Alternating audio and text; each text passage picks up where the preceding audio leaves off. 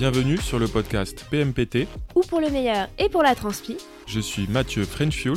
Et moi Anne de Anne et Dundidou. On va vous parler sport, bien-être, vie à deux et plus. Nous vous donnons rendez-vous un dimanche par mois pour échanger sur ces thématiques qui nous tiennent à cœur et pour répondre à vos questions. C'est parti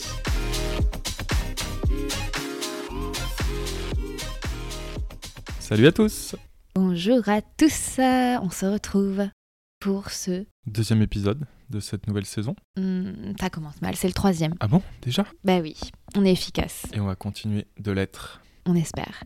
D'ailleurs, on peut déjà vous annoncer le prochain thème si jamais vous voulez participer, puisqu'on se dit que des fois il y a beaucoup de personnes qui n'arrivent pas au bout de vos épisodes, alors on l'annonce direct. C'est comment gérer les, nos relations euh, avec notre famille quand on fait beaucoup de sport. Voilà, comment votre famille réagit. Famille et proches. Proche, est-ce qu'il vous qu'elle vous soutient ou au contraire elle en a rien à faire. Voilà, donc n'hésitez pas à nous envoyer vos témoignages ou euh, vos questions pour savoir, bah, nous, comment ça se passe. Euh, spoiler, ça ne se passe pareillement en fonction de nos familles. Donc voilà, vraiment thème famille, sport. À l'arrivée de Noël, on s'est dit que c'était parfait. On a déjà l'autre thème de janvier, mais euh, On va pas spoiler. on va pas spoiler, j'ai déjà trop hâte. bon alors, donnons-nous des petites petites nouvelles. nouvelles. Après Comment toi. ça va Après moi Après toi, vas-y. Eh bien écoute, euh, ça va plutôt pas mal, même si on commence à rentrer euh, dans ces mois un peu froids et Non, non. humides. On y est déjà à fond là, Mathieu. Excuse-moi, il fait Euh, nuit à 16h45 oui, quand oui, il mais fait euh, froid. je peux te signaler que l'automne a quand même mis du temps à arriver. T'es encore il y a, y a quoi Il y a 10 jours euh, sous 20-25 degrés, donc euh, voilà. Mhm. Euh, sinon, bah, tout va bien, même si je traîne une petite, une petite gêne toujours depuis euh, la mascareigne, depuis le trail. Donc euh, voilà, j'essaye de régler ça euh, un peu comme je peux, mais euh, on verra comment ça évolue. Plein dans le, la planification de l'année 2023 en termes de d'événements sportifs. On ne dit rien. Donc euh, voilà, Pour l'instant, on garde la ça- surprise. comment ça se dessinait? Et toi alors, comment ça va?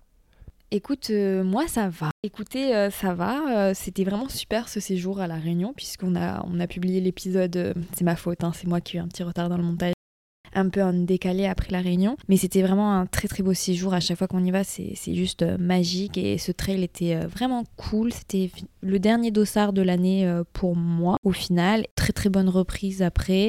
Et là, en ce moment, j'aime bien cette période où je n'ai pas d'objectif et que je fais que en fonction de mon plaisir. À passer quelques jours en Ariège avant, avant que l'hiver débarque là-bas avec la neige. Et c'était trop, trop bien à chaque fois qu'on va en Ariège. Voilà, je parle souvent de l'Ariège. Je sais pas si vous pouvez le mettre, hop, un point sur la France, où est-ce que ce département se situe. Mais n'y allez pas. N'y allez pas, c'est notre petit coin secret. euh, voilà, c'est tellement beau, tellement préservé qu'on adore y aller. Et euh, c'était, euh, franchement, j'ai l'impression que quand on y allait, on était parti deux mois, quoi. voilà, donc sinon, après, niveau boulot, c'est un peu lent et je travaille sur la version 2 du Dumdidou Atelier, mon site euh, de coaching. Et il y a plein de belles choses qui devraient arriver. Enseignant ma trésorerie, donc il va falloir que je redouble de travail. Ça, c'est là, c'est la réalité. L'argent la récession, l'inflation, ça frappe tout le monde. Écoutez, le thème du jour, Le thème du jour, c'est le phénomène du toujours plus. Faut-il toujours aller plus loin dans euh, ses exploits sportifs, dans ses challenges, toujours euh, rallonger la distance? C'est que la, voilà, la course à pied, le trail ou le triathlon, c'est passionnant, ça peut devenir même dépendant. Et euh, bah, souvent, voilà, la recherche d'endorphine couplée à l'envie de repousser ses limites peut mener à ce que nous, on a appelé le syndrome du toujours plus. Vous avez été nombreux d'ailleurs à nous envoyer euh, vos témoignages. On aura également un guest euh, qui, a, eu le, la gentillesse de répondre à nos questions. On vous le présentera tout à l'heure. Et euh, parce que lui, voilà, il est vraiment dans la, catégorie euh, du toujours plus, plus, plus. Et il vous racontera du coup sa vision. Oui, et euh, d'abord, il faut nous resituer en fait euh, l'idée de ce podcast. Après, c'est quelque chose qui est naturel et intrinsèque en fait à la pratique du sport où euh, tu atteins en fait un, objectif et forcément l'objectif d'après c'est une marche supplémentaire et c'est finalement, on va dire, normal d'aller chercher euh, du toujours plus, mais euh, forcément dans, la, dans, dans notre pratique sportive qui est euh, l'endurance, le toujours plus, c'est souvent en volume, en, en vitesse En et en distance, et c'est pas forcément quelque chose qui est bénéfique pour le corps, mais ça fait partie en fait de, de cette, ça fait partie en fait de la définition de, de notre sport, on va dire, et de l'approche naturelle d'un sport où on veut progresser. La progression, c'est forcément toujours aller de l'avant dans le plus, plus, plus. C'est difficile de sortir de, de ce cercle. Et euh, l'idée en fait est venue suite à on assistait en fait à une conférence de presse organisée par euh, Garmin avec euh, trois ambassadeurs dont un et on n'est pas du tout là pour critiquer ses choix de, course ni quoi que ce soit. Mais c'était quelqu'un qui avait fait plusieurs Ironman, qui avait relevé énormément de, de, défis.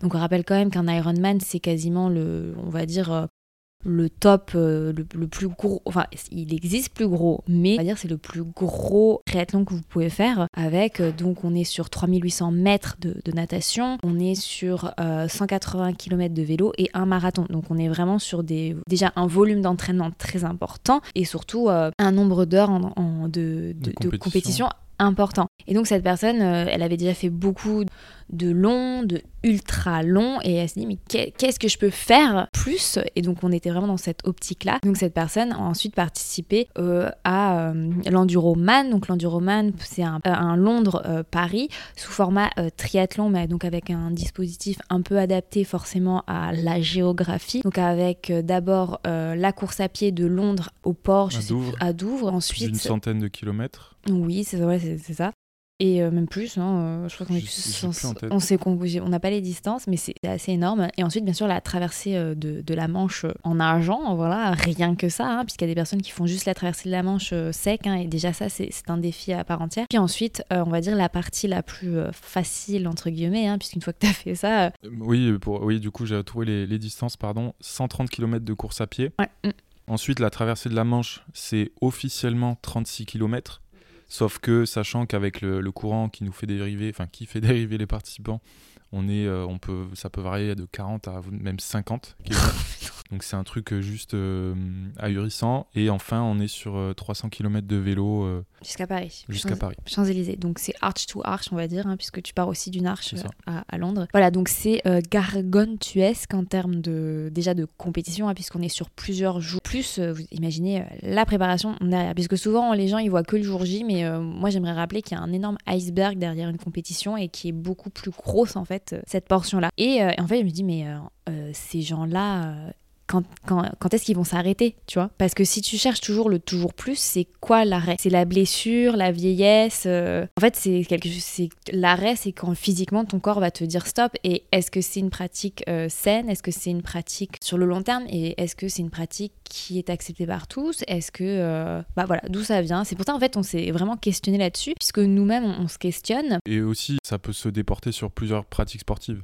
Là, on parle du triathlon, mais sur de la course à pied sur route, c'est d'ailleurs le plus, le plus courant. Hein. d'ailleurs, je pense que beaucoup se reconnaîtront, et nous les premiers, on a commencé par un 10 km, euh, alors que, voilà, en étant débutant, euh, on avait quoi, peut-être une année d'expérience de course à pied, ça nous paraissait déjà est-ce qu'incroyable de faire 10 km. Même l'entraînement, hein. je me souviens de notre premier 10 km, quand on l'a fait, on était, mais waouh Enfin, tu vois, on était impressionnés. quoi, déjà, et d'ailleurs, je voulais juste rappeler, c'était ça que je m'étais dit, pour la grande majorité de la population qui ne pratique pas de sport, mm. faire un 10 km, c'est déjà un exploit en soi. Et nous, c'est vrai que voilà, on passe un 10 km, après bah, on en fait un deuxième, peut-être un troisième, on a envie de se tester sur un semi-marathon. La marche supplémentaire, c'est souvent le marathon.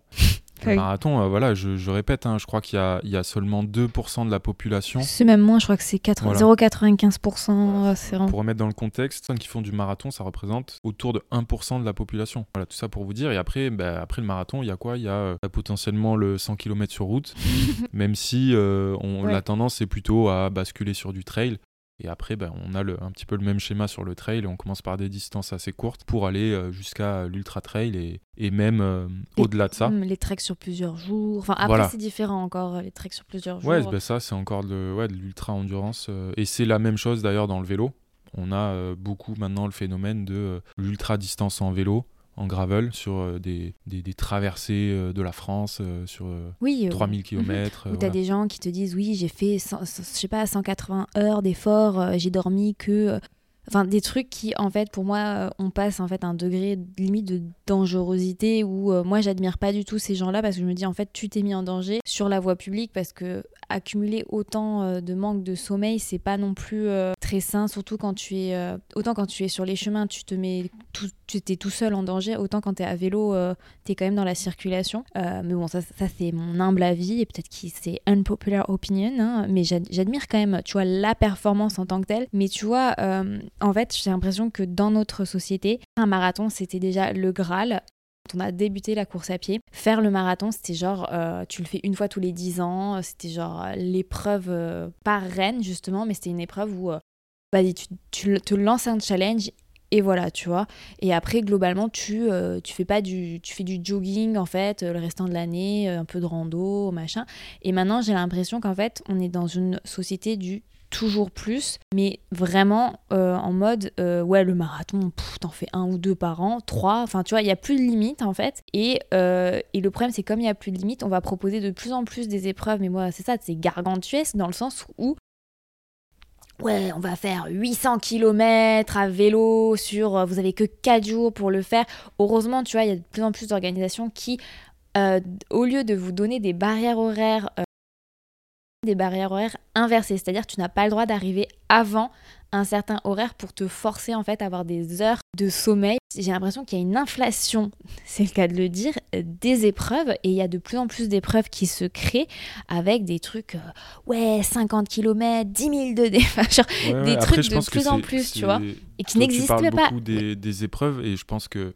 Mais parce qu'il y a une des- demande, Oui, parce oui, qu'il y a mais une demande, en fait. effe- Effectivement, il y a des risques, mais je pense surtout que le problème vient du fait que c'est plutôt les, les pratiquants qui peut-être ont tendance à griller les étapes parce que je pense que voilà faire de l'ultra cycling ou des trucs euh, vraiment euh, très très longue distance qui nécessitent du sommeil par exemple ou en tout cas une, une- une Une gestion. gestion. du sommeil c'est quelque chose qui s'apprend et c'est pas quelque chose euh, que tu fais euh, du jour au lendemain en fait c'est tu as besoin de franchir des, des étapes des caps lance pas dans un dans, dans une diagonale des fous a priori euh, sans avoir fait euh, trail format marathon, un trail 100 km avant. Oui, mais tu vois, Et- euh, quand, le, tu vois, quand le système de points a été mis en place euh, dans le trail, il y a beaucoup de gens dans le trail qui ont râlé en disant que tu nous, que- qu'on Mhm. enlevait des libertés, alors qu'en fait, le système de points a surtout été mis en place pour éviter les gens qui Justement, débarquaient. Ça, c'est bien. Et oui, mais ça, c'est- tu vois, c'était bien, mais c'est parce que en fait, il y avait des gens et il y a il y aura toujours des gens qui débarquent dans des Oui. trails en me disant bah moi je viens de la route euh, 20 bornes je sais faire oui mais tu as regardé le dénivelé mais c'est quoi le dénivelé? Et en fait Mhm. il y aura toujours des personnes qui n'auront pas de- d'entraînement ni de consistance parce que tu as aussi le côté euh, on le voit hein, plein de gens qui disent euh, ou même sur YouTube sur les réseaux sociaux euh, oui j'ai fait un marathon sans entraînement et Et qui se vantent de dire ça, oui. Et euh, il n'y a pas du tout euh, cette approche. Tu vois, en France, je suis super contente qu'on ait quand même euh, imposé le certificat médical, même si des fois il est donné de, de matière. Oui, mais même si des fois il est donné de manière hyper légère, genre le gars il, il, a- il regarde à peine, mais il n'y a pas tous les médecins qui le donnent de manière légère. Déjà, vous ne pouvez pas l'avoir sur les applications de santé avec les rendez-vous à distance. Vous êtes obligé vraiment d'aller chez votre médecin. C'est super important puisque des fois vous pouvez vraiment avoir des problèmes cardiaques en fait quel que soit euh, votre âge. Et je pense vraiment d'ailleurs que quand on demande un certificat médical, le médecin devrait faire un ECG. Parce que prendre l'attention, au final, euh, ok, c'est ça, Ça veut pas dire grand ça veut pas dire grand chose, surtout dans les sports d'endurance où le cœur va vraiment, vraiment peut-être euh, souffrir. Quand on part sur un marathon, en fait, il- peut y avoir des morts, mais pas des morts, donc marathon sur route, mais des arrêts cardiaques à tous les âges, même si vous avez suivi une bonne préparation. Oui. Et, sur Ironman aussi. Quel que soit votre âge, et le problème c'est qu'on se dit ouais mais non, euh, les maladies cardiaques euh, ça arrive que à partir de 50 ans, c'est sur tous les hommes, c'est faux. Et le problème c'est que statistiquement il y a de plus en plus d'accidents cardiaques pas sur marathon. Maintenant, ça vient sur semi-marathon et sur 10 km. Enfin, et je me dis, mais c'est c'est Ça, grave. je pense que ça vient du, voilà, du fait que les, ça a été tellement démocratisé, notamment le marathon, comme tu disais avant, Mm. voilà, peut-être c'était c'était quand même un the truc. Maintenant, euh, effectivement, vu que la pratique s'est démocratisée et que la distance s'est démocratisée, peut-être qu'elle paraît plus accessible, alors que ça reste, enfin voilà, nous, euh, nous les premiers, alors qu'on Mm. fait des trucs qui sont longue distance, nous les premiers, le marathon, c'est voilà, c'est pas quelque chose qui nous fait peur, mais c'est quelque chose, on sait qu'on doit pas le prendre à la légère, quoi. Et, je pense que ça vient, ça vient en partie de ça. En fait, je pense que c'est un double tranchant de la démocratisation. C'est bien de démocratiser, c'est bien que de plus en plus de personnes y participent, mais il faut informer en fait. Et je pense que euh, informer sur les risques sur ta santé que tu prends. Euh, après, tu vois, y a, en fait, il y a toujours des exceptions, des personnes qui disent non, mais moi je fais des marathons, des dizaines de marathons par an, euh, j'ai pas d'arthrose, j'ai pas de maladie cardiaque, nanani, nanana. Et oui, mais c'est peut-être l'exception en fait qui va confirmer la règle que tu vas te retrouver avec des genoux en carton à 50 ans parce que tu as fait 10 marathons pendant 30 ans. Et en fait, je pense qu'il n'y a pas de vie long terme sur la pratique parce que on se dit oui, courir c'est bien, Courir, c'est bien, on est d'accord. Mais en fait, au, bout d'un certain volume de pratique, c'est plus bien du tout. Vraiment, hein. c'est, euh, et c'est prouvé, hein, la pratique d'un marathon. en fait, au-delà d'un certain volume euh, d'entraînement, euh, c'est complètement contre-productif pour votre santé, quel que soit finalement le sport que vous pratiquez. Et en fait, vous atteignez un volume qui est bon pour vous, et au-delà de ce volume, en fait, vous n'allez plus gagner aucun bénéfice pour votre santé. Et même au-delà d'un autre volume, ça va être tout le contraire. Et c'est important de le comprendre parce qu'une prépa marathon une fois par an, ok. Mais au-delà, c'est contre-productif et ça peut. Non, non, c'est vraiment, c'est ça, c'est vraiment des statistiques. Euh, non, même, non, non, non. Parce que la prépa marathon, le volume que tu vas prendre sur cette prépa marathon, déjà, elle est mauvaise pour ta santé, elle est mauvaise pour tes articulations. En fait, c'est simple, tu vas prendre ça serait bien en fait d'interroger des anciens marathoniens, là genre euh, à quel âge ils ont pour voir s'ils peuvent continuer à continuer à, faire des marathons, continuer à faire leur sport. Il y a assez peu de recul là-dessus parce que la pratique est quand même, enfin, relativement jeune. Hein, on parle du. Mais de toute manière, est-ce que tu vois beaucoup d'athlètes pro faire euh, un marathon tous les mois, un marathon tous les deux mois ou un marathon tous les trois mois? non, non, non, non, Les, athlètes élites, hein, concrètement, ils font euh, un, deux, trois marathons maximum par an. Ouais, maximum quoi pour performer, dans, dans l'optique de performer. Oui, oui, c'est clair. Mais, et je pense qu'en fait, euh, on rentre en fait dans ce cercle de, de plus en plus de pratique, pratique, pratique, euh, en disant ouais, de toute manière, le sport c'est bon pour la santé. Et au bout d'un moment, le sport peut être nocif pour votre santé. Et en fait, même si ça vous fait plaisir de faire tout ça, il faut aussi voir le long terme. Est-ce que à 65 ans, je vais être bloqué sur mon canapé parce que j'en ai trop profité? Et quand je parle, en fait, c'est pour ça que j'aime bien utiliser cette image du, de gargantuesque, de euh, gargantua qui euh, continue à se gaver, se gaver, se gaver, euh, parce que c'est super. Et en fait, alors ok, il y a le côté un peu drogue dont on va parler de la bigorexie, mais il y a aussi ce côté où bah, je, kiffe, je profite de l'instant présent, c'est génial d'enchaîner l'ultra, d'enchaîner les marathons, les bidules. Sauf qu'en fait, on, on ne voit pas. pas aux conséquences. Parce que tant que le corps, en fait, il dit oui, est-ce que vous, mentalement, vous pourrez vous dire non? Là, c'est bon, euh, j'ajoute pas une course. Euh, là, c'est bon, non, j'ajoute pas un dossard. C'est ça que viennent souvent les blessures. Si ça arrive. Euh, tu vois, c'est ce que je te dis, des fois, tu as des, des, exemples de gens sur les réseaux sociaux, pour pas citer certaines personnes, qui ne font que ça, enchaîner, enchaîner, enchaîner. Hmm. Le corps ne se blesse pas. Mais moi, tu vois, je me questionne en tant que, tu vois, professionnel quand même, où j'accompagne des gens dans leur objectif, comment ces gens, physiquement, comment ils vont être dans 20 ou 30 ans. Et ils se blessent, ils se blessent quand même, hein, pour le coup. Oui, oui, mais peut-être quelque chose dont ils ne parlent pas. Mais tu vois, moi, clairement, euh, tu vois, je reviens souvent sur ma fracture de fatigue, mais moi, cette fracture, ça m'a vachement remis les idées en place parce que je me suis retrouvée avec des béquilles et dépendante. Je sais plus, j'avais quel âge, 25 ou 26 ans. Je dis, mais attends, mais le sport, c'est pas ça. Et t'étais, et parce que t'étais, voilà, c'était un moment où. Euh, T'étais plutôt dans une spirale. Euh, c'est quoi Il y avait des dossards tous les week-ends quasiment. Euh. Oui, et c'était et le pire, c'est qu'à l'époque, je faisais pas du tout le volume, je faisais pas du tout du trail, je faisais vraiment que de la route. Et en fait, je me dis, mais le sport n'est pas censé me faire souffrir, n'est pas censé m'isoler de ma vie sociale, n'est pas censé euh, me pénaliser professionnellement. En fait, tu vois, je me suis dit, là, j'ai tout faux. Là, j'ai vraiment tout faux dans ma pratique parce que moi, je veux pouvoir faire ce que j'aime jusqu'à 70 balais, quitte à être sur mon canapé la moitié de l'année ou quitte à faire euh, autre chose, à me passionner pour autre chose, à me modérer pour pouvoir savourer en fait la pratique que j'aime et préserver mon corps. Et ça, j'ai envie de vous le dire, le capital, euh, votre capital, euh, bah, que ce soit le capital osseux, le capital de collagène dans vos articulations qui vous préserve en fait de l'arthrose. En fait, je compare ça bah, forcément à la graisse que vous mettez sur votre chaîne de vélo. En fait, vous en remettez sur votre chaîne de vélo. Le vélo, en fait, il pourra toujours fonctionner. Contrairement à votre vélo, vous ne pourrez pas regresser des articulations. Quand vous aurez 50 ans et que vous aurez de l'arthrose parce que vous aurez abusé, c'est fini. C'est fini et les douleurs, elles seront là, mais jusqu'à votre mort. Vraiment. C'est ce qu'il faut se dire. C'est une très belle métaphore. Non, c'est pas une métaphore, là, c'est la vérité. Et je vous le dis parce que moi, ma mère, en ce moment, elle a de l'arthrose. Elle a plus de 60 ans. Et les douleurs qu'elle a, malheureusement, et quand je lui ai expliqué que c'était qu'il n'y avait rien à faire, hein, il n'y a rien à faire. Et c'est pour ça que je vous dis, ce capital, c'est pas euh, ouais c'est pas comme de la nutrition on peut refaire le plein d'énergie. Non en fait on part avec un capital quand on est et il diminue au fil des années et c'est à vous d'apprendre à le gérer. Mais c'est pas une gestion euh, sur l'année c'est une gestion sur toute votre vie sur toute votre existence en fait. Et c'est pour ça que euh, moi tu vois cette spirale de l'ultra je me dis est-ce que ces gens sont lucides? Parce que je me dis, est-ce qu'ils se, est qu'ils se rendent compte quand même que tout ce qu'ils font, ils ne pourront pas le faire tout au long de leur vie? Est-ce qu'ils se disent... Euh, Après, je pense que... Parce que là, on parle de... On a beaucoup parlé de volume et du coup d'augmenter les distances. Mais il y a aussi... Euh, tu vois, c'est pas uniquement ça la, la cause de potentiel de, de problèmes dans le futur. Parce que, par exemple, si on prend ton exemple, toi, tu fais quand même beaucoup de volume aussi même si euh, bah, tu diversifies ta pratique avec euh, bah, du vélo et de la natation, donc ça on pourra, on pourra en venir. Mais je pense qu'il y a aussi euh, beaucoup la question d'intensité.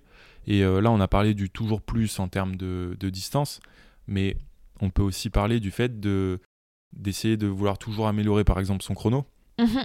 C'est franchement, moi, c'est un choix que je respecte. Hein, il y a beaucoup de personnes qui, bah voilà, qui sont des coureurs, on va dire, de semi-marathon et de marathon, ils font quasiment que ça finalement, et des 10 km, et euh, toujours dans l'optique de, vouloir améliorer son chrono.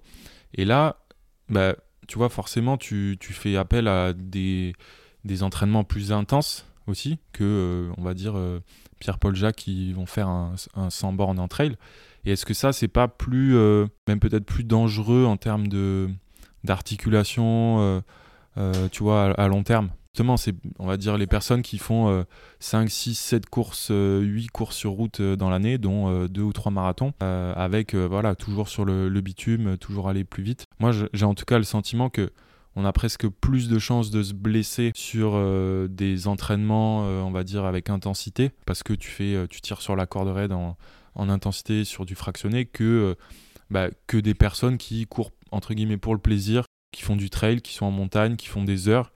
Et finalement euh, musculairement ils se font pas trop pas trop mal. Je suis pas trop d'accord avec toi dans le sens où tu vois euh, le trail même si j'adore ça je suis quand même très euh, lucide là pour le coup sur l'impact sur les articulations. Et ça j'en avais déjà parlé tu vois sur mon blog où en fait en descente ton corps et les articulations absorbent jusqu'à 10 fois ton poids alors qu'en vélo c'est deux fois et demi. Enfin c'est genre rien. Et que sur route c'est je crois quatre fois et demi. Donc en fait niveau articulaire le trail est beaucoup plus traumatisant en fait que je peux témoigner oui, que même euh, pour les articulations, mais aussi musculairement parlant, même si tu as tu dois te préparer physiquement à ça et quand tu te prépares physiquement, ton corps va beaucoup plus facilement accepter ces contraintes. Et c'est pour ça que c'est important euh, quelle que soit finalement la pratique sportive, de diversifier sa pratique sportive pour en fait que, on va dire, euh, les désavantages euh, d'une certaine d'une pratique sportive soient compensés par les avantages euh, d'une autre. C'est pour ça que le triathlon est quand même un sport qui a quand même en triathlon, tu as très peu de personnes qui se blessent grâce à, ces compensations, alors qu'être monosport, après tu vois une personne qui cherche à battre, tu ses records, de toute manière, le fait que son corps vieillisse en fait, il va atteindre des limites et au bout d'un moment, en fait, ça va devenir frustrant dans le sens où euh, il pourra plus jamais améliorer son chronomètre à cause en fait de cette vieillesse-là. Je peux vous assurer que ça peut arriver plus tôt que prévu. Mais après, tu peux gagner dans les catégories de vieux.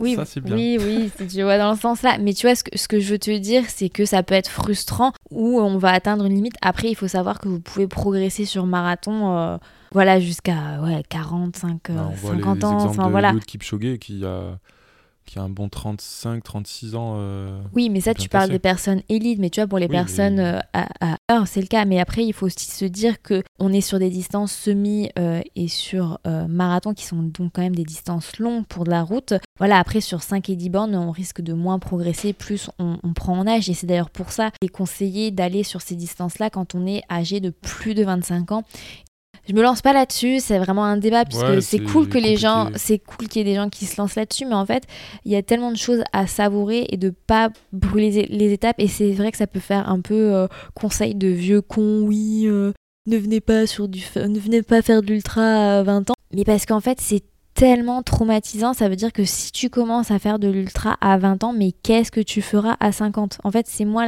c'est ça, tu vois, la question que je me pose. Pour ça que je me dis, c'est super cool en fait d'essayer de s'épanouir d'abord sur une distance, d'apprendre à euh, justement à mieux gérer cette distance. C'est pour ça que je me dis, quelqu'un qui cherche à battre son chrono, c'est plus euh, sain, même si effectivement les euh, entraînements sont plus intenses et plus traumatisants, mais c'est pareil, c'est une question d'équilibre avec le fameux 80-20, 80 d'endurance, 20% d'intensité si tu arrives à respecter euh, cette barrière, si tu arrives à faire des entraînements croisés, tu vois, je préfère quelqu'un qui a cette approche-là, qui est peut-être plus saine, en mode j'ai envie de performer sur la distance et je me concentre sur la distance comme ça, et peut-être dans 3, 4, 5, 6 ans, j'irai sur une autre distance pour me faire plaisir. Je préfère quelqu'un qui fasse ça et qui aille par étapes et qui kiffe chaque étape à fond, parce que progresser dans le sport, en fait, ça peut prendre, tu vois, beaucoup d'autres formes que progresser dans le volume. Malheureusement, notre cerveau ne fonctionne pas comme ça et en fait, c'est vraiment un problème euh, chimique. Et euh, on parle souvent, euh, tu parlais des endorphines en fait au début. Et le problème, en fait, notamment ben, du, coureur, ça c'est vraiment l'exemple lambda, mais en fait, vous pouvez reprendre ce schéma quel que soit le sport pratiqué. C'est qu'en fait, au début, quand tu apprends à faire de la course à pied, tu ressens ces endorphines super rapidement. En 10 minutes, 15 minutes, 20 minutes, tu es sur ton petit nuage.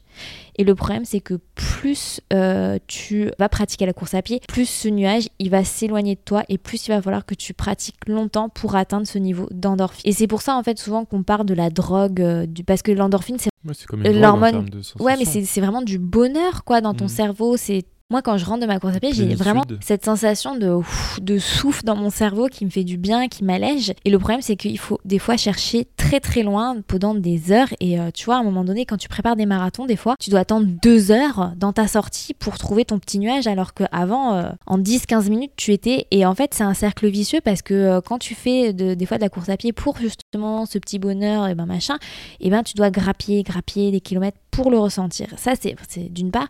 Et d'autre part, le fait aussi de euh, qu'on est dans une société où euh, qui valorise les chiffres. Excuse-moi, mais un 4 km, ça fait pas rêver. Hein. Un 30 bandes, ça fait rêver. Enfin, tu vois, c'est en ah, fait. La machine à café, c'est sûr que c'est plus C'est ça, c'est beaucoup plus vendeur. Et en fait, le problème, je pense que c'est euh, c'est arriver à se détacher des statistiques et se dire mais c'est kiffant de faire juste 30 minutes. Ne passe pas que par le fait de courir. Très bien. Et on a parlé de du coup diversification de la pratique. Donc euh, le fait de, bah, de, faire plusieurs sports, justement pour euh, les bienfaits, on va dire, euh, déjà d'une part physique, donc d'éviter de se blesser. Et moi je voulais parler justement aussi du côté mental. du coup la diversification de la pratique, ça a un avantage déjà sur le physique, forcément, on va potentiellement éviter de se, se blesser. Et également, on a parlé en intro de cette personne, voilà, ou enfin en tout cas c'est le cas de plusieurs personnes qui bah, une fois après avoir fait euh, telle épreuve, on passe à la suivante, on passe à la suivante, et à chaque fois, en fait, il y a comme une lassitude. Et en fait, le fait de diversifier sa pratique, voilà, de faire euh, bah, un peu de vélo, un peu de natation, un peu de course à pied, un peu de trail, un peu de marathon, un peu d'ultra, euh, ça permet aussi de ne pas se lasser mentalement. Ça permet de, voilà, on fait, nous en tout cas, c'est un peu comme ça qu'on voit le, notre pratique on va construire un peu notre planning comme ça. moi, voilà, je sais que j'ai pas envie de faire que du trail l'année prochaine, euh, même si j'adore ça. Mais t'en fais pas déjà Non, mais bah, j'en fais un peu. Mais voilà, j'en fais à petite dose.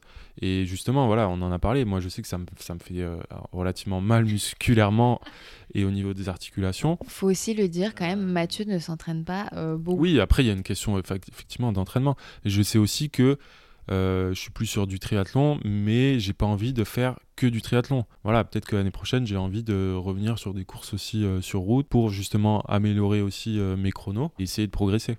Et ça, je pense que c'est important, euh, voilà, au niveau vraiment mental, de ne pas être mono euh, pratique. Ah oui, non, mais c'est clair d'apprendre à, diversifier pour euh, ne pas se dire qu'il faut toujours passer au niveau supérieur. Et tu vois, moi, je pense que vouloir s'améliorer en chronomètre, ça peut aussi permettre de ne pas vouloir forcément allonger, allonger, allonger, et juste apprendre à, vraiment maîtriser une, épreuve, c'est aussi super cool. Moi, personnellement, je m'éclate à vouloir maîtriser l'Ironman 73. À chaque fois que je m'améliore sur cette distance, ben, j'en suis contente personnes me disent mais pourquoi tu reviens pas sur Ironman Ben je vous le dis, hein, euh, en fait c'est la prépa qui me casse les pieds. j'ai pas envie de m'imposer cette, euh, ce volume de préparation parce que, parce que j'aime trop en fait tous les autres sports que je pratique, j'aime trop cette diversité et je veux pas renoncer au rando qu'on fait. Je me dis euh, si je prépare un Ironman, bah, je pourrais plus aller randonner, je pourrais plus trop faire de trail parce que ça va me causer trop bah, de micro-traumatismes dans les muscles, donc je pourrais pas aller bah, sur route pour m'entraîner pour le marathon de l'Ironman. Et je me dis, bah voilà, moi je préfère toutes mes passions, euh, je préfère aller nager et, euh, m'améliorer techniquement, tu vois, que, que ça. Je préfère aller faire du yoga, je préfère aller faire du pilate. Et euh, c'est pour ça que je vous dis, on n'est pas obligé de rentrer dans le toujours plus, on peut juste essayer de chercher de la qualité dans sa pratique et apprendre en fait à prendre du recul. Après, c'est normal d'être euphorique quand on débute et qu'on cherche en fait à passer chaque palier. Et moi, je suis plutôt euh, kiffer chaque palier, savourer euh, chaque palier et faites-vous plaisir et surtout détachez-vous le plus tôt possible dans votre pratique du regard des autres qui pousse en fait à la performance et la performance que ça soit chronométrique mais aussi volumétrique avec euh, oh oui hein, j'ai fait 110 km cette semaine et vous vous avez fait combien? Ouais 110 km mais en fait quel est quel est l'intérêt de faire autant Après ça, il faut, ouais, il faut se détacher. Hein. Je pense que c'est chacun. Euh, mm. Et, c'est une question d'envie. Pour moi, c'est, ça passe vraiment par ça. C'est ça la clé. C'est la question de, de, faire des choses qui te font envie à toi. Et euh, il faut pas faire des choses euh, parce que tu as envie de plaire à une société ou à un tel ou que tu as envie de faire pareil que l'autre. Je pense que c'est vraiment la, en fait, la clé parce que si tu fais ça, effectivement, au bout d'un moment, tu vas droit dans le mur ou tu où tu vas te lasser, ou tu vas te blesser. Oui, mais tu vois, ce que je t'explique, c'est genre la pression des réseaux sociaux, en fait. Moi, personnellement, je, je partage plus aucune statistique sur Instagram. Les gens peuvent aller voir ce que je fais, ce que je fais sur Strava. Mais euh, en fait, je m'en fiche du nombre de, de volumes que je fais, comment je fais, comment je prépare. Euh, parce qu'en fait, tu vois, la police de Strava qui vient te dire que tu vas pas assez vite, ou la police d'Instagram qui limite sous-entend que tu fais pas assez de volume pour préparer tel ou tel cours, en fait, euh, c'est épuisant nerveusement et je pratique pas pour eux et, et, je, dois, et je dois rien, en fait, à ces gens. Et des fois, c'est difficile, tu vois, quand tu débutes, parce que tu te crois dans l'erreur en disant, ben, j'ai pas assez couru, en fait, ou euh, je cours mal, ou je cours pas assez vite, ou je cours trop, ou je cours trop, ou enfin, je pense pas que les gens qui se disent qu'ils courent trop. Mais voilà, et c'est pour ça que je vous dis, il y a ça d'un côté à prendre euh, en compte, mais aussi prenez en compte votre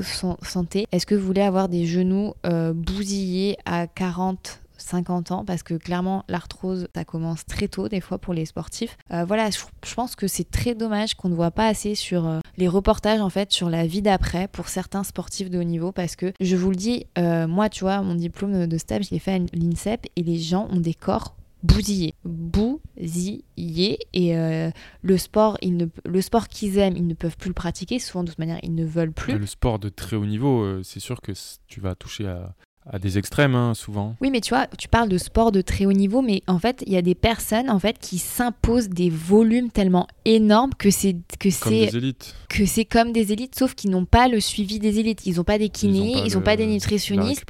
Et tu vois, et euh, c'est pour ça que quand on parlait d'ultra, bah, je dis mais ouais, les gens qui les gens en fait qui vont participer à des ultra ils vont forcément devoir s'imposer une certaine préparation pour faire ça. Et des fois même le corps il va devoir récupérer une telle énergie. Enfin pour moi c'est on n'a pas de recul en fait sur ces épreuves là et même si c'est des épreuves d'endurance c'est quand même hyper traumatisant. Et je pense qu'il faut réfléchir un peu au long terme. Ça n'empêche pas de faire un ultra, mais on va pas faire euh, genre un ultra euh, tous les 2-3 mois en fait. C'est ça, c'est vraiment être euh, dans la maîtrise et dans le juste milieu de sa pratique. Parce que le toujours plus, au bout d'un moment, ça sera, bah, au bout d'un moment, ça fait moins. Ouais, ouais, ouais. Bah écoute, on, on va pouvoir. Euh, bah, justement, on a votre avis sur la question parce que euh, on vous a posé la question sur Instagram et sur Twitter. Merci d'ailleurs d'y avoir répondu avec euh, votre avis parce que c'est passionnant en fait d'avoir votre point de vue. alors on va lire vos témoignages avec nos plus belles voix. On a notamment Fabrice qui nous dit Je suis plutôt dans le kiff de faire mieux que de faire plus. Donc plutôt privilégier la qualité que la quantité. Coup, faire des prépas, on va dire, euh, propres, plutôt que euh, me focaliser sur euh, le chrono ou le classement. Voilà, mais après, c'est très perso et c'est comme ça que, que, je le vois. On a aussi également Elvira qui nous dit Moi, je parlais à un ami quand on roulait ensemble dimanche. Il était dans une équipe d'athlétisme quand il était jeune et il me disait qu'il avait vu l'évolution des gens qui se sont mis à courir et de la création d'épreuves de plus en plus folles ou de plus en plus extrêmes. Perso, j'aime bien rester dans ma zone de confort, mais j'aime beaucoup aussi me voir progresser. Je suis quand même très prudente et je m'engage pas sur des choses voilà, dont euh, je me sens pas capable à la base. Euh, néanmoins, je, peux être parfois jalouse de, de voir certains, certains défis que relèvent euh, d'autres personnes. Donc, donc c'est vrai que c'est, ça peut être tentant de, d'aller sur le, l'épreuve au-dessus. J'ai une réponse de Daddy the Bit, si jamais tu te reconnais. Je me suis posé la question quand je me suis assez sérieusement blessée parce que j'en faisais trop avec zéro récup. J'avais atteint mes objectifs, mais ça n'était pas assez. Aujourd'hui, je fais plus attention à ma récup, j'y trouve plus de plaisir et plus de confort dans la vie de tous les jours. Et quand je parle de confort, c'est moins de douleur, moins de problèmes d'humeur, meilleur équilibre familial, plus de temps pour les autres et le moment que je consacre au sport est choisi est plus choisi que machinal. Et tu vois, c'est ça. Parce que je pense que quand tu rentres dans une, dans une préparation, tu passes du euh, oui, bah tiens, je vais aller m'entraîner, ça va être cool là. Il faut que j'aille m'entraîner en fait. Je dois. Et c'est vrai que effectivement dans une, dans une pratique sportive, c'est important d'avoir une part de, discipline, mais la part de discipline, elle doit pas empiéter sur la part de plaisir. Parce que oui, des fois, ça peut être une corvée d'aller faire un fractionné, mais quand votre cerveau à la fin, il est fier de vous, tout va bien, c'est cool. Mais quand à la fin de la séance, votre cerveau, il est juste ouais bon ok, euh, je suis encore plus crevé euh, mentalement, euh, compliqué d'enchaîner. Là, il y, il y a une question très intéressante. Est-ce que ce n'est pas parce qu'aux yeux des gens, c'est plus waouh de faire un marathon qu'un 10K donc on veut impressionner son conjoint, ses parents, sa famille, soi-même. Et que pour les gens, plus c'est long, plus c'est dur. Alors que faire X kilomètres en X heures serait plus dur. Ça c'est Louise. Et c'est vrai que c'est ce que je dis en fait. Dans la société maintenant, c'est tellement devenu euh, banal en fait d'être marathonien. Alors qu'on vous a dit que ce n'était pas banal en fait. Mm. Et ben tu te dis, bah, qu'est-ce qu'est-ce que je dois faire après euh, tu vois, cette logique du impressionner. Je pense pas qu'on choisisse une course pour impressionner, même si je pense que des fois, sur les réseaux sociaux, tu as des vraiment des personnes qui sont plus dans l'étalage de, euh, du toujours plus et que ça devient gênant en fait pour, pour eux. Hein. Non, mais clairement, moi je suis désolée, quand je vois certains trucs passer, je fais c'est vraiment la guerre de la grosse quéquette en fait pour certains, tu vois. Genre, alors moi je vous le dis, hein, statistiquement, je le vois hein, sur Strava, sur YouTube, sur Instagram. Mes posts les plus likés, c'est des posts où en fait j'ai fait un truc exceptionnel. euh, C'est toujours une épreuve. Oui, un c'est une ouf. éprove. Donc, par Une exemple, Nouveauté, ton vous- premier ultra. Oui, vous dire- Ironman. Vous dire que j'ai gravi le Ventoux, ça fera moins de likes que vous dire que j'ai fait trois fois le Ventoux dans la même journée. Véridique. Pareil, sur Strava, euh, un 10 bornes pas en endurance fondamentale euh, tranquillou bilou, ça sera moins liké qu'une endurance fondamentale tranquillou bilou de 30 bornes. Mais c'est tout. C'est c'est comme ça. Oui, mais c'est pas, Mais, mais alors que je pense que toute, pas étonnant. tout en fait, toute pratique, tout, tout devrait être valorisé parce que euh, quel que soit son niveau, en fait, sortir et se bouger le cul, ça devrait déjà mériter 5 étoiles. Très bien dit. J'ai un témoignage aussi sur Instagram de Fantôme et Milou. Perso, après avoir accompli un objectif, j'ai toujours eu ce sentiment de dépression post-course en me disant voilà, c'est fait et maintenant, euh, et maintenant qu'est-ce qu'il y a? Je trouve que c'est dommage car à peine le challenge célébré, je me dis voilà, c'est fini, euh, qu'est-ce que je peux faire ou faire de mieux ou faire de plus ou plus Mm. difficile? Ça a commencé par un marathon qui me semblait être un but ultime pour moi qui ai joué au foot jusqu'à mes 28 ans. Détester l'endurance et surtout la course à pied. Ah, je te reconnais on un peu, moi. Mathieu, ouais. Une fois le marathon fait, je me suis dit il me faut plus dur, etc. Je suis, euh, je suis allé jusqu'à l'Ironman deux ans après. Et maintenant, je pense à des ultra trails. Je n'avais jamais fait plus, de 10, ki- plus que 10 km à pied en 2019. Je pense que naturellement, l'humain se dit Putain, je suis quand même balèze. Maintenant, ça. what's next? Et puis, euh, plus on, on prend de l'expérience, plus on sait qu'on est capable de faire encore plus. Pour mon exemple, maintenant que j'ai fait un Ironman, c'est que je suis capable de faire un 100 miles en courant, donc c'est un, un 160 km Mm. en format ultra. Alors que pour rappel, en 2019, mon objectif ultime, c'était le marathon. On est juste dépendant de cette sensation de bien-être, de travail accompli. Et, euh, et le sport est une drogue, c'est une vérité pour moi. Mm. Parce que beaucoup euh, pourront se reconnaître dans ce témoignage. Moi, personnellement, tu vois bien dans mon propre itinéraire. Quand j'ai commencé le triathlon, c'était après mon premier marathon parce que je me suis dit, bah, qu'est-ce que je vais faire après en fait? Euh, Et même là, je vous en parle et je fais de l'ultra trail. Mathieu, des fois, tu me, tu vois, des fois, tu me pousses, tu me dis, bah, c'est bon, alors l'année prochaine, tu fais l'UTMB euh, et l'année prochaine, tu fais ça. Et en fait, euh, euh, non. euh, Tu vois, l'ultra, c'est quand même beaucoup de, douleur et beaucoup de fatigue. Et cette année, comme d'ailleurs pour la CCC, quand j'ai fait mon ultra en juin, et ben en juillet, je vous le dis, je suis quasiment jamais allée au resto avec mes copines par rapport à 2021 parce que je pionçais. Parce que j'ai passé mes soirées de 18h à, à 20h à faire la sieste, à me réveiller, à manger et à me coucher à 22h en fait. Et ça, Je me rappelle. Tu- Oui, bah tu t'en rappelles parce que tu te foutais de moi. mais, Pas qu'un peu. mais parce qu'en fait, l'ultra trail, c'est pas que de la fatigue musculaire une semaine après. En fait, c'est tout qui devient euh, épuisant. En fait, je me reconnais dans son, dans son itinéraire. Donc en fait, il faut apprendre, c'est ça, à, à gérer, à se dire oui, bah, ok, je, je fais un ultra, mais le restant de l'année, euh, bah, je vais pas faire d'autres ultras. Ou peut-être l'année d'après, je vais pas faire un ultra. Voilà, c'est vraiment de la C'est gestion qu'il faut euh, éviter de tomber dans, dans l'engrenage. euh, Ouais, dans, en mode, euh, bon, bah tiens, maintenant que j'ai fait 160 bornes, je vais faire euh, 250. Enfin, en fait, je pense que oui, ok, on peut faire 250, mais une fois par an ou une fois tous les trois ans. Et euh, en fait, votre vie, c'est comme, en fait, un, c'est pire, que- c'est beaucoup plus long qu'un ultra. Et je pense que c'est bien de d'avoir un calendrier euh, pas plus que décennal, hein, c'est sur toute votre vie ces courses-là. Et euh, ok d'aller dans le toujours plus, mais pas dans le toujours plus tout de suite, tu vois. il, vaut mieux, Et tout le temps. Il vaut mieux une belle ultra vie que 10 ultra trails. C'est ça mon bébé, c'est exactement ça.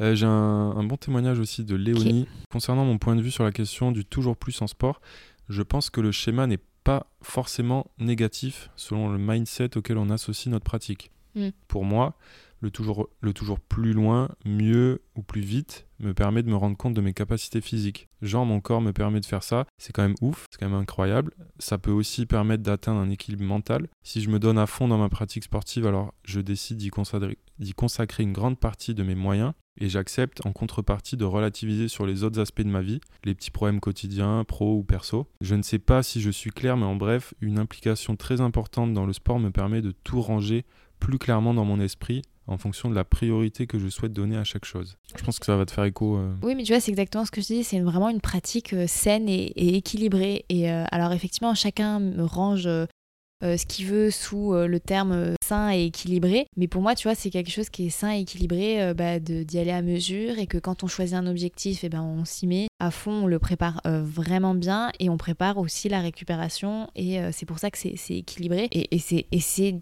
le toujours plus mais bien encadré. Et de toute manière moi je vous avoue euh, le corps même si euh, il peut nous prouver toutes les capacités qu'on a parce qu'il n'y a pas de en fait c'est ça qui me gêne quand les gens disent oui j'ai fait un marathon sans le préparer. Bah oui parce que le corps il va pouvoir le faire. Mais en fait c'est quel est le, le coût que tu vas payer quel est le coût que ton corps va te faire payer. Et le problème c'est que le- surtout, c'est pas le bon message pour les autres. oui, mais le problème, c'est que tu passes à la caisse, mais en fait, tu vas passer à la caisse à un moment donné. Ton corps, il va te le faire payer, mais sauf que tu sais pas quand. Après, il y a Kerry Tico qui dit Un sport amateur, on se donne souvent un objectif pour se motiver. Une fois l'objectif. L'objectif atteint, pour trouver encore de la motivation à s'entraîner, on risque de chercher un défi encore plus dur ou plus fou. Sinon, on cherche dans une autre discipline et on cumule. C'est vrai. Oui, c'est vrai. J'ai un témoignage aussi de Manon. Très compliqué de sortir de la lo- logique du toujours en faire plus. Déjà parce que je trouve les réseaux en sont euh, pour euh, beaucoup la cause. Parmi les, trailers, triathlètes, beaucoup ne parlent que d'ultra-endurance. Exit la performance sur du court, euh, selon mon avis.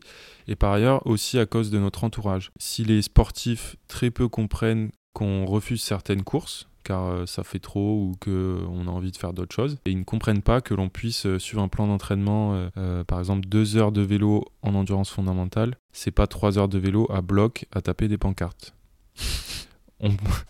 Elle a on raison. passe, on passe un peu pour la chieuse de service et ça en devient difficile de s'écouter. Mais moi, moi, je suis d'accord, hein, parce que tu vois, une fois à vélo, je me suis fait rattraper par un groupe et j'étais en mode récup. Et euh, le gars, il a pas arrêté de me harceler en disant bah, Reste dans la roue, reste dans la roue. Je fais, mais en fait, euh, je veux pas rester dans ta roue, en fait. Je me souviens, c'était après un trail, j'étais en mode récup et je- j'étais revenue, j'étais énervée parce que, genre, euh, il m'avait trop saoulé. Surtout qu'en plus, vu qu'ils arrêtaient pas de, tu sais, d'être hyper. Euh, irréguliers dans leur vitesse, au final, moi, je les rattrapais en fait à chaque village, tu vois, parce que ça devait jouer à la pancarte et ensuite euh, être complètement mort dans la traversée du village et je les rattrapais et en fait, je, je me suis retrouvée à faire quasiment 20 km avec eux, jamais dans leur roue, mais qui me harcèlent en mode euh, allez, accélère. Genre, mais non Genre, non. Non. Et des fois, quand je m'entraîne avec euh, une amie à la piscine, quand je dis que bah, aujourd'hui je vais faire tranquille, et ben jamais j'arrive à faire tranquille quand elle est là. Et oui, bah, ça c'est la.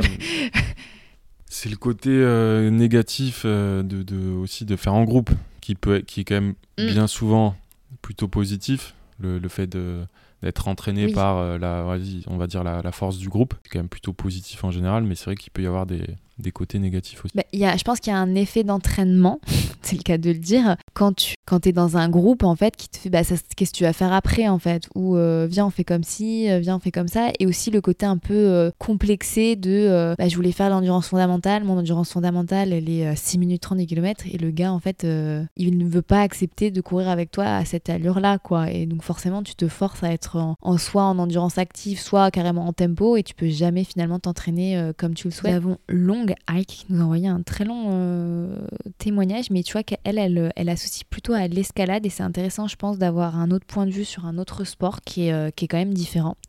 Pourquoi l'escalade c'est plutôt simple? Pourquoi toujours plus? Car chez moi c'est devenu clairement une addiction. Je vis, je dors, je mange pour la grimpe. C'est devenu mon principal échappatoire et je ne veux plus m'en passer pour mon équilibre mental. En termes de performance, je reviens de loin, je n'ai jamais été très sportive jusqu'à ce que je me mette à ce sport parce que je l'aime. Je ne cherche pas à long terme d'évoluer dans des cotations très très élevées. Alors juste parenthèse hein, sur les cotations, c'est les difficultés des, euh, des voies en, escalade. Hein. Mais je veux absolument avoir un niveau suffisant afin d'être à l'aise en falaise et en grande voie et pouvoir profiter de la montagne comme il se doit. Donc c'est vraiment de, l'escalade euh, en extérieur, hein, pas euh, en salle. Toujours plus également, car quand on se sent évoluer sur une voie, retenir chaque mouvement au millimètre près, c'est juste dingue et je ne sais pas si c'est propre à l'escalade, mais le fait de se rendre compte de ce que notre corps peut faire, c'est magique. Toujours plus également, car j'adore me casser la tête sur des voies que je n'arrive pas. C'est un peu comme un problème de maths et que tu trouves la solution qui te vient, c'est juste trop cool comme sensation. Pour la rando et l'alpinisme, toujours plus parce que je pense que les montagnes est le plus grand amour de ma vie après mon chien, faut pas déconner, et que je, je ne me lasserai jamais de ces paysages, donc je veux en profiter au maximum et en voir le maximum. C'est pourquoi je m'entraîne beaucoup, surtout du cardio avant d'aller en montagne afin qu'une fois sur place, je puisse en profiter au maximum. Dernier aspect pour l'escalade et l'alpi, toujours plus qu'à j'adore apprendre toutes les techniques, tous les nœuds. Je trouve que le partage la transmission sont tellement importants dans le sport et c'est pour ça que j'aime en faire encore plus. Et tu vois, c'est pour ça que je te dis qu'il y a aussi cet aspect gourmandise. Quand tu vois, on parlait de l'image du gargantuesque, c'est qu'en fait, et moi c'est pareil, en trail, euh, je me dis ouais, c'est cool de faire un 50 bornes, mais est-ce que je vais en foire suffisamment? Ah oui, le côté, euh, côté paysage. Et... et... par exemple, tu vois, ce qui m'a vraiment frustré dans le trait de la mascarène de la Réunion, c'est que je me suis dit, bah, en fait, on n'en a pas vu beaucoup, tu vois. Oui, on n'a pas vu beaucoup, pour, pour plusieurs raisons, hein, pour le, côté où on, est parti de nuit. Mais oui, oui, c'est clair. Et puis il y a même, moi, ça me fait penser à, je pense qu'on on, a dû déjà se le dire, oui, on va pas, on va pas se déplacer euh, pour faire un 20 bornes non, mais totalement. Euh, trop, c'est trop. C'est trop vrai. Ça, je pense qu'il y en a beaucoup aussi qui se posent la question. Euh, oui, je vais pas faire 3 euh, heures de route pour aller dans les Alpes pour juste faire oui, bah le 23 km du Mont Blanc alors que j'ai les capacités de faire le marathon du Mont Blanc par exemple. C'est d'ailleurs exactement ce que je t'ai dit hier soir bah sur les choix de course. tu on vois. a fait le planning. Et après c'est pareil, regardez quand, quand, nous on part en Ariège, mais en Ariège de 8h du mat, en fait du lever du soleil jusqu'au coucher du soleil, on n'est pas on n'est pas dans notre location en fait. On en profite à fond. Et les gens ils nous disent mais, euh, mais pourquoi vous vous arrêtez jamais? Mais en fait oui, mais c'est parce que on veut ouvrir très très grand nos yeux. Ça c'est tu vois c'est vraiment le fait de ouais la, montagne qui est quelque chose d'hyper addictif parce que c'est vraiment très très beau et et t'es dans des espaces magnifiques. Et, euh, mais tu vois, on a de la chance de pouvoir diversifier un peu notre pratique, de faire un peu du vélo euh, pour que ça soit moins fatigant. Et après, il y a l'autre aspect, l'aspect qui est, je pense, la santé mentale. Et ça, c'est quelque chose dont on parle beaucoup moins. Et c'est vrai que qu'il y a ce côté addictif au sport qui quand même vous permet de garder cet équilibre de santé mentale des fois très très artificiel grâce à l'endorphine. Et en fait tu pratiques pas t'es triste. Et ça c'est vraiment on rentre dans la bigorexie. Et on en n'aura pas le temps de, trop en parler. Mais c'est vrai que euh, c'est assez euh, moi je préfère être bigorexique euh, que je sais pas alcoolique. Mais au final on arrive à des contraintes dans votre vie sociale vie professionnelle à cause du sport qui sont maladives. Ça, vous, ça peut autant vous faire du mal parce que tu c'est bien de repousser ses limites, de voir à quel point son corps est magique, mais le problème c'est que c'est ce qu'on vous dit, le corps il va vous faire payer à un moment donné où on, on s'y attend pas. Et même si c'est des très belles histoires, et tu vois, je suis tout à fait d'accord avec son témoignage, je m'y reconnais vachement avec euh, le trail, et ben faut trouver, tu vois, cet équilibre, cet équilibre là quoi. T'avais lu Jérémy? Où est-ce qu'on passe à notre guest? Alors, c'est un guest euh, qui s'appelle Nawel. Nawel Passera. On avait rencontré d'ailleurs en Ariège un grand, euh, on va dire, euh, amateur de, montagne, d'outdoor. Il est, il est notamment à l'origine de, bah, d'une course. La Pika Pika. Voilà, d'ultra trail qui s'appelle la Pika Pika, qui pour le coup porte bien son nom puisque c'est quand même une course assez, assez dingo. Je vous retrouve juste le le ratio dénivelé kilomètre est euh, hallucinant. D'ailleurs, euh, je crois que nulle part ailleurs, elle est, elle est comme ça. Ouais, c'est assez euh, exceptionnel. Euh, la Pika Pika, c'est un 109 km. Donc voilà, c'est pas incroyable en soi. En ultra, en ultra, En ultra, Mathieu, précise, s'il te plaît. Non, mais regardez son discours, il vous dit c'est pas incroyable, hein, 109 non, mais bornes. c'est 109 km avec 11 500 mètres de dénivelé positif. Oui, c'est. Donc c'est plus de dénivelé qu'un UTMB qui fait 170 bornes. Donc c'est pour euh, voilà, ça vous fait passer euh, l'UTMB euh, pour un, un- un marathon sur route, grosso modo, en termes de dénive. C'est un peu pour vous vous placer le bonhomme. il fait bah, allez, voilà, il fait de l'ultra trail, de l'ultra cycling aussi. Et on va dire que pour lui, il commence à se chauffer à partir de 24 heures de course. Voilà.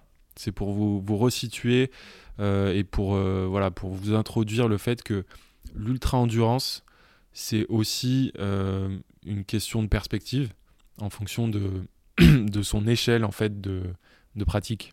Voilà, ce qui nous paraissait nous avant incroyable et, et Mm. hyper long, ne serait-ce qu'un marathon. Aujourd'hui, par exemple, moi qui fais de l'Ironman, ça me paraît euh, être un sprint presque. Ça me paraît court comme distance. Parce que mon corps est habitué aussi à des épreuves de 10 heures. Et du coup, on a posé euh, quelques questions à Nawel. Qu'on va vous glisser euh, juste après. Tout d'abord, merci Nawel de, de nous avoir répondu. Et du coup, la première question, euh, on voulait savoir quel était ton cheminement justement vers l'ultra-endurance. Si tu pouvais euh, nous expliquer un petit peu comment tu en es arrivé là. Mon cheminement vers l'ultra-endurance a été très, très rapide parce que ben, de suite, c'est ce, que, c'est ce qui m'animait, c'est ce que j'avais envie de faire. J'ai commencé le, le trail en, en juillet 2012 et euh, sept mois après, je faisais le trail des citadelles qui pour moi à l'époque était un ultra, hein, ça faisait 70 km et 3500 mètres de dénivelé et euh, deux ans après, je le gagnais. Donc tout a été très vite. Euh, en 2014, euh, après deux ans de pratique, je finissais aussi euh, la diagonale des fous. Donc voilà, de suite j'ai eu envie de, faire de, l'ultra-endurance, mais après il faut voir qu'est-ce qui est de l'ultra-endurance. Au fur et à mesure de l'évolution de ma, ma pratique, tout a, changé. La vision de l'ultra a changé, les ressentis que j'avais par rapport à l'ultra a, changé par rapport, à, ben, par rapport aux évolutions de ma pratique tout simplement. Clairement, ce qui était pour moi un ultra en, en 2013, 2014, 2015 ne l'est plus en 2020 et encore moins en 2022. Donc euh, on s'adapte au pouvoir du, corps humain. Donc euh, voilà, j'ai découvert l'ultra vraiment endurance qui pour moi est l'ultra endurance. Maintenant, c'est quand on doit gérer du, sommeil. Euh, tant qu'on ne doit pas gérer du sommeil, clairement, pour moi, c'est pas de l'ultra endurance. Euh, je sais que sur une épreuve, si je finis l'épreuve en, moins de 35 heures, je n'ai pas le besoin, je ressens pas le besoin de, de dormir. Par contre, si je sais que l'épreuve euh, va se terminer en plus de 35 heures, dès 24 heures d'épreuve, euh, je commence à dormir. Et là, clairement, c'est euh, c'est l'ultra-endurance pour moi, parce que jusqu'à 2016, j'avais pas eu à gérer de, de- du sommeil en, en épreuve. Et c'est lors du Tour des Géants où euh, j'ai découvert vraiment cette cette clé de l'ultra-endurance qui, pour moi, euh, voilà, fait le, fait le, le distinguo en ce qui, en- entre ce qui est ultra et ce qui ne l'est pas. Merci Nawel. Et en deuxième question, euh, on voulait rentrer un petit peu plus dans le détail. Voilà, pourquoi l'ultra et qu'est-ce que tu recherches en fait sur euh, bah, des épreuves comme ça de plusieurs heures? Plusieurs heures, on va dire déjà plusieurs jours. Clairement, pourquoi l'ultra? Parce que ben, c'est ce ce que j'aime, c'est ce que vraiment je. C'est dans ces moments-là que je me sens vraiment bien, c'est ce que je recherche. Qu'est-ce que je recherche? Ben, ce, plaisir, cette déconnexion avec la, cette société où tout est timé, tout est minuté, tout est, nos vies sont, sont réglées, il faut aller vite tout le temps. Là, dans un ultra, au bout de deux, deux ou trois jours, j'arrive à perdre la notion de l'heure, perdre la notion des jours. Et ça, c'est extraordinaire. C'est que les seules choses que j'ai à gérer, c'est m'alimenter, boire et avancer. Euh, c'est un luxe de, de, de pouvoir se déconnecter de la société actuelle où tout va trop vite, où tout est fou. Euh, vraiment, c'est vraiment une sensation que, que j'aime et que, que je recherche. C'est euh, un lâcher prise par rapport à, cette, société qui est, qui est folle. Euh, donc, c'est des moments de luxe, clairement. Pour moi, c'est vraiment.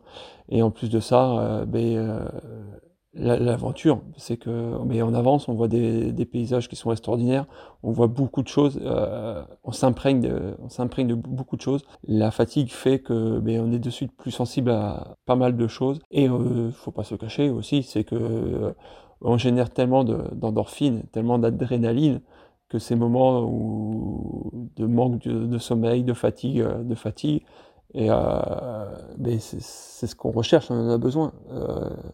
Clairement. Et c'est juste un retour aux sources à ce que l'être l'être humain fondamentalement. On n'est pas fait pour être sédentaire et pour rester dans son canapé. Donc si l'être humain a pu survivre dans l'histoire de l'humanité, c'est parce qu'il s'est déplacé et sur de longues distances et sur de, longues, de, durées. c'est pour ça qu'on est, on a un corps qui se prête vraiment, a des qualités extraordinaires d'endurance. Euh, dans le règne animal, on est, euh, on est les seuls à pouvoir avoir une telle endurance. Donc c'est juste un retour, pour moi c'est juste un retour aux sources. Et euh, voilà. Après, il faut arriver à, caler ça avec un emploi du temps professionnel, un emploi du temps familial. Et ça c'est le plus dur parce que clairement, ça tiendrait qu'à moi, je ferais bien plus d'aventures parce que on ressent des, moments de plénitude. Le phénomène du toujours plus, est-ce que c'est une bonne chose ou, pas? Clairement, on va revenir un peu ben, par rapport à ce que je disais avant c'est pourquoi fondamentalement on fait les choses. Si on fait les choses parce que plaire aux autres, pour, euh, pour euh, rentrer dans les standards d'une société qui dit que ben, en 2020 ou en 2022 ben, il faut faire de l'ultra-endurance, euh, clairement ça peut pas être une bonne chose. Quand moi je fais les choses, je les fais parce que foncièrement je sais que c'est les choses que j'ai envie de faire. Et d'ailleurs en ultra-endurance il y a tellement de difficultés que c'est grâce à ça que c'est ça qui nous permet d'avancer c'est que si t'es pas convaincu par le pourquoi tu fais les choses, euh, mais clairement c'est ça devient très très limitant. Euh, il faut il faut vraiment quand on s'engage dans une épreuve d'ultra endurance euh, se rendre compte des, conséquences que ça va avoir. Si on s'engage dans une épreuve d'ultra endurance et on se dit j'espère que ça va bien se passer, j'espère que je vais pas avoir mal, on fait fausse route parce que quoi qu'il arrive, l'effort qu'on va infliger à notre corps fait que on va avoir mal et qu'on va devoir souffrir et qu'il va toujours avoir des, des, grains de sable dans l'engrenage. L'épreuve est tellement longue qu'il va falloir gérer. Donc euh, voilà, il faut vraiment être convaincu de ce qu'on fait et de savoir pourquoi on le fait. Et, là est tout le débat. C'est que si on fait ça pour, faire le bol à la machine à café le lundi et qu'on fait ça justement pour les autres, et euh, euh, là oui, clairement il y a une dérive et il y a un problème. Mais si c'est vraiment ce qu'on recherche et ce qu'on maîtrise et ce qu'on aime et ce que Là, de suite, c'est pas du tout le même spectre. Mais euh, force est de, constater que sociétalement, les choses changent, que les distances, les dénivelés font plus peur à, grand monde. Euh, on se rend pas trop compte de ce que ça, ce que ça représente. Il faut euh, que les gens soient conscients dans, dans, ce qu'ils s'engagent, mais après c'est pas pour ça qu'il faut restreindre la liberté des, la liberté des, des participants des épreuves d'ultra et les infantiliser. Euh, après, c'est très sociétal. En France, on aime bien hein, et restreindre les libertés. Hein, c'est la mode en ce moment. Mais quand je vois qu'on se pose la question d'obliger de, des 4 heures de sommeil sur des épreuves d'endurance, euh, bah, c'est clairement le reflet de la société. C'est l'infantilisation et c'est la restriction de liberté. Euh, moi, quand je me, je, me, prive de sommeil sur une épreuve, je sais exactement les conséquences que, que, que, que ça sur ce que ça peut avoir. Euh, voilà, donc il faut absolument euh, avertir les gens euh, qui comprennent les tenants et les aboutissements de, l'ultra-endurance euh, les risques que ça entraîne. Et, après, à partir de là, une fois que les gens ils, savent dans quoi ils s'engagent, et eh bien voilà, si c'est ça qui les anime, il faut absolument que de foncer. Mais voilà, ne surtout pas s'engager dans des épreuves d'ultra endurance pour prouver quelque chose d'autre. Pour non non, c'est parce que c'est une, décision personnelle sur sur une pratique qui qui fait rêver et qui qui a le mérite d'exister depuis tellement d'années, parce que maintenant c'est nouveau, parce que voilà, on en parle, mais les épreuves d'ultra-endurance, elles ont, elles ont toujours existé, maintenant c'est la mode, c'est le boom, mais aussi ça s'explique aussi parce que par, le, par le, les progrès faits par la technologie, quand on voit les, les sacs de trail ou les sacoches de vélo, euh, voilà, le, le bon euh, technologique qu'il y a eu par rapport à tout ça fait que maintenant ça devient plus accessible. Mais comme je disais précédemment, après, ce qui est ultra pour certaines personnes n'est pas pour d'autres, donc euh, voilà ce qui est sûr, c'est qu'il faut absolument que les gens fassent du sport, c'est se dépensent. Après, il faut vraiment que chacun le fasse euh, pour soi et non pas pour les autres. En conclusion, de, euh, voilà, j'aimerais juste euh, dire que sur ce domaine passionnant qu'est l'ultra-endurance, pour moi, l'ultra-endurance, c'est la liberté. Et cette liberté, elle est tellement précieuse, il faut la chérir. Et voilà ce qui, ce qui m'anime dans ma pratique.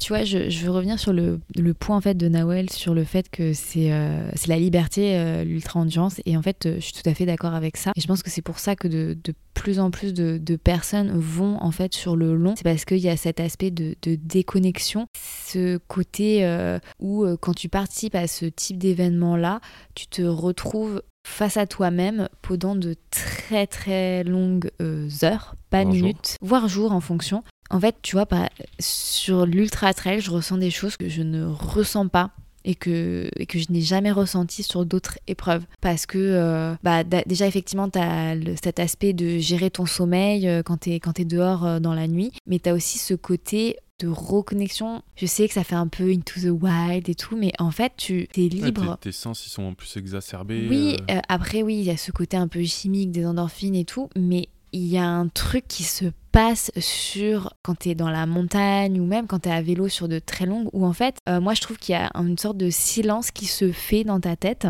et euh, tout est tu as des besoins qui sont euh, juste très simples à satisfaire et tu en prends plein la vue et c'est tout en fait, tu dois te préoccuper de rien d'autre que juste kiffer, euh, gérer en fait euh, bah, ce qu'il y a de très facile à gérer, hein, pipi, caca, manger, boire, c'est ce qu'il y a de plus simple et, dormir dans des lieux juste magnifiques. Et tu vois, il y a beaucoup de personnes qui me disent ouais mais euh, sur l'ultra trail tu t'ennuies à un moment donné, mais en fait le temps il est suspendu, tu ne le vois plus passer et c'est des sensations de pure liberté que je ne ressens pas sur Ironman, que je ne ressens pas sur route, pas parce que l'Ironman ça dure 12 ou 14 heures, mais c'est parce qu'en fait, tu es dans une gestion de performance avec un chronomètre, alors que dès que tu vas sur de l'ultra-endurance, le chronomètre, même si tu es... Même si tu as envie de, de, de, faire la meilleure course possible, tu, il passe quand même, oui, il passe quand même en, second plan. Et je pense que c'est le cas même pour les gens qui euh, sont excellents, ou même pour les élites, ou même pour les professionnels. Je pense aussi que eux, ils passent au second plan et qu'ils laissent fonctionner leur corps en de pilote automatique, que finalement c'est leur corps qui va permettre euh, d'y arriver. Et c'est d'ailleurs pour ça que sur l'ultra-endurance, tu arrives à avoir des femmes qui font aussi bien que des hommes parce que ben, elles ont une meilleure gestion de leur course, donc sommeil, euh, alimentation, nutrition, hydratation, que certains hommes et aussi de leur gestion euh, globale de, la course, tu vois. Donc on l'a encore vu cette année. En fait, une fois que tu as goûté à ce sentiment et c'est addictif, pour l'instant, moi j'ai pas d'objectif ultra trail l'année prochaine et ça m'inquiète un peu parce que tu vois, je me dis, est-ce que j'arriverai pas. ça va te manquer? Est-ce que j'arriverai pas à retrouver euh, ce, ce, bah, waouh? C'est un peu la formule toute, toute faite euh, de se sentir vivant, mais qui en fait, est, quand tu l'expérimentes, c'est un peu ça que tu ressens, quoi. Oui, et je. T'as l'impression de. Ouais, enfin, où tu retrouves un peu ce côté euh, vivant, presque animal, quoi. Oui, et tu vois, c'est pour ça que euh, je me sens vivante quand on fait de la randonnée et qu'on est tout seul et que euh, je mets juste un pas devant l'autre et que j'ai juste à, kiffer ce que je fais. Heureusement que tu arrives à kiffer une randonnée à la demi-journée. Pas obligé de faire un ultra trail. Et je pense qu'en fait, c'est quand tu arrives à kiffer avoir un petit aperçu que de ce que tu peux ressentir sur l'ultra trail, sur une petite randonnée, bah, c'est là où tu évites effectivement de, le, toujours, le toujours plus. C'est vrai, toi, t'as jamais fait d'ultra trail et je sais pas si t'as déjà. Alors, Nawel a dit que son premier ultra trail, c'était un 60. Euh, oui, mais 15 bornes. Bah, alors, dans ce cas-là. Mon premier, c'était un 60. Combien c'était? C'était 74, ouais. 4000. Euh, et justement, est-ce que tu n'as pas ressenti ce, euh, ce, côté un peu. Euh, bah si, c'était c'était quand même un gros, un gros, gros kiff. genre Sky is Dans la nuit, franchement, dans la, le départ en plus de nuit et toute la période de nuit, je l'ai vraiment pas vu passer. J'ai adoré jusqu'à. Alors après, jusqu'au point où, effectivement, j'ai eu des douleurs, entre guillemets, physiques, musculaires, où bah, ça devient plus dur et. Et t'atteins un, moment de la course où tu euh, t'es plus en mode euh, putain quand est-ce oui, que tu sors de la course en fait. quand est-ce que ça s'arrête euh, ou quand est-ce que la ligne est là. Mais mais oui je sais enfin je sais pertinemment que un jour je ferai j'aurai en tout cas envie de faire la diagonale des fous par exemple. Oui. Je, mm. voilà je sais enfin je le sais pertinemment euh, Aujourd'hui, c'est pas le cas. mais, est-ce, voilà. Est-ce que tu as ce sentiment En fait, je sais pas comment. En fait, j'arrive tellement pas à décrire ce sentiment. Mais est-ce que des fois, ça te, t'as, as ce sentiment que tu es sur une sorte de. Tu vois, t'aperçois que tu penses à rien et que tu es totalement détendu? Franchement, bah oui, complètement. Mais même, mais tu vois, moi, ce sentiment-là. À vélo, peut-être ou... je l'ai, Oui, je peux l'avoir à vélo, mais même, euh, même euh, tu vois, dans, ma, dans une prépa Ironman, euh, même dans une, tu vois, une sortie de 20 bornes à pied euh, après avoir roulé 4 heures, ben, je peux l'avoir, tu vois. Même s'il y a quand même cette notion de, de performance et de vouloir progresser et de vouloir atteindre l'objectif de, par exemple, de la séance, j'arrive à euh, justement euh, me recentrer uniquement sur le moment présent, pas penser à autre chose, et justement vider mon esprit et, j'arrive à le retrouver. c'est pour ça d'ailleurs que, bah, que je continue et que je refais des Ironman, ou des Alpha Ironman. C'est parce que moi, je n'ai pas du tout, en tout cas, atteint cette lassitude euh, mentale que, que, peut, que peuvent atteindre certains. Et peut-être que si je faisais que, vraiment exclusivement que du triathlon, que je faisais pas un petit peu voilà de la rando, du trail, un petit peu euh, même euh, d'autres objectifs, peut-être que ça que j'aurai une lassitude euh, où j'atteindrai ce niveau de lassitude plus rapidement. Je, je note toutes les fois où tu râleras quand on ira faire des randonnées. Bah, il faut que tu me l'as dit. faut que ça soit compatible, mais Mais, oui. mais tu vois, après, je pense qu'il y a aussi juste ce côté où Nawel a effectivement soulevé ce côté de la société qui euh, est tout le temps en accélération, qui n'est jamais finalement dans le moment présent et qui est toujours dans la projection, euh, dans le consumérisme, dans euh, qui ne s'arrête jamais. Même moi personnellement dans, mon dans mon métier hein, d'Instagram, avant c'était juste une photo, maintenant c'est une vidéo. qui c'est qui fera le, le plus le même où tu as tout le temps ton, attention qui est captivée par des vidéos où tu rentres dans une spirale et d'un coup tu vois pas où est-ce que l'heure est passée parce que tu as fait que scroller. Et, et je trouve qu'en fait le fait de partir en ultra endurance, c'est se permettre de se déconnecter, mais se reconnecter à soi-même et de trouver aussi un calme. Tu vois, je sais pas, c'est aussi un Ouais, calme et un, plénitude, une- ouais. et un silence complet. euh, parce que moi, c'est ça que j'aime euh, quand je pars sur, à la montagne ou quand je pars faire du vélo. ou ça, c'est euh, en fait, je débranche quoi. Parce que je ne peux pas avoir mon téléphone dans la main, pas de réseau. Il faut que je regarde où est-ce que je vais. Il faut que je, que je m'assiste personnellement, tu vois. Et c'est ce que, c'est ce que j'aime. Et je pense, est-ce que c'est pas parce que notre société va mal mentalement qu'on est obligé en fait d'aller de plus en plus loin dans la pratique sportive pour compenser en fait euh, cette espèce de burn-out qu'on a dans notre quotidien. Parce que euh, j'extrapole de ouf mais je me dis euh, moi personnellement je suis super angoissée sur le climat je suis super angoissée sur l'économie. En fait t'as tellement d'angoisse que tu te dis ouais. j'ai besoin en fait de débrancher de retourner au- à l'essentiel. Sauf que l'essentiel en fait euh, ne me suffit plus et il faut que j'aille plus dans ma pratique pour euh, pour me pas me doper mais pour compenser euh, Ou t'évader ou oui, mais compenser un effondrement qui est énorme, quoi. Parce Mm. que euh, c'était, on est, on est à ce point-là, quoi. voilà, c'est ce sera le, le mot de la fin. c'est ça. On va passer peut-être à nos coups de cœur avec Oui, l'honneur à Mathieu. J'aime bien comment tu À dis coup de cœur. Non, à toi l'honneur. Je suis très galant, c'est donc à toi. Je suis féministe, donc tu commences. Ça, ça a bon dos. Euh, mon coup de cœur, dis donc. Je ne sais pas, franchement, je n'ai pas du tout réfléchi. Qu'est-ce qu'on a vu? On a vu. bon, je suis féministe, mais comme Mathieu a pas bien préparé son coup de cœur, je vais le faire à sa place. Écoutez, moi j'en ai parlé sur euh, ma chaîne YouTube. Tous les mois, je sors une rubrique euh, Mes trois dernières lectures. Ça sera le jingle, trois dernières lectures. Et en fait, je voulais parler de la saga Black Water. J'espère que c'était pas mon coup de cœur de la semaine dernière, cela dit. De la semaine dernière, de la dernière. Ah, euh, Ça serait drôle, tiens. et donc j'ai terminé cette saga Blackwater et euh, au-delà du fait que les livres sont d'une beauté, mais d'une beauté, alors je suis pas matérialiste en termes de livres, je m'en fous souvent euh, de la gueule qu'ils ont et ça me dérange même pas d'avoir les versions e-book, mais là c'est des œuvres d'art, vraiment, et c'est des œuvres d'art en plus en 3D euh, parce que tu peux passer la main dessus et sentir le relief. C'est euh, voilà, des déjà visuellement ils sont magnifiques, mais en plus le livre, chaque livre est c'est passionnant. On suit la famille Gasquet à Perdido. Mais je crois le pire, c'est que je suis en train de parler. Je me suis dit, je crois que c'est mon, déjà mon coup de cœur de la semaine, euh, de la dernière fois. Mais donc là, j'ai fini la saga et euh, mon coup de cœur se confirme. C'est un coup de foudre, littéralement. Je suis inondée. euh, et je vais arrêter tous les jeux de mots autour de ça parce que les gens qui ont savent. Allez lire cette saga, empruntez-la à la bibliothèque, demandez au Papa Noël de vous l'amener parce que c'est c'est trop, euh, trop génial et vous regretterez de ne pas avoir ces magnifiques euh, livres dans votre bibliothèque. Et ensuite, euh, autre coup de cœur pendant que Mathieu cherche un coup de cœur,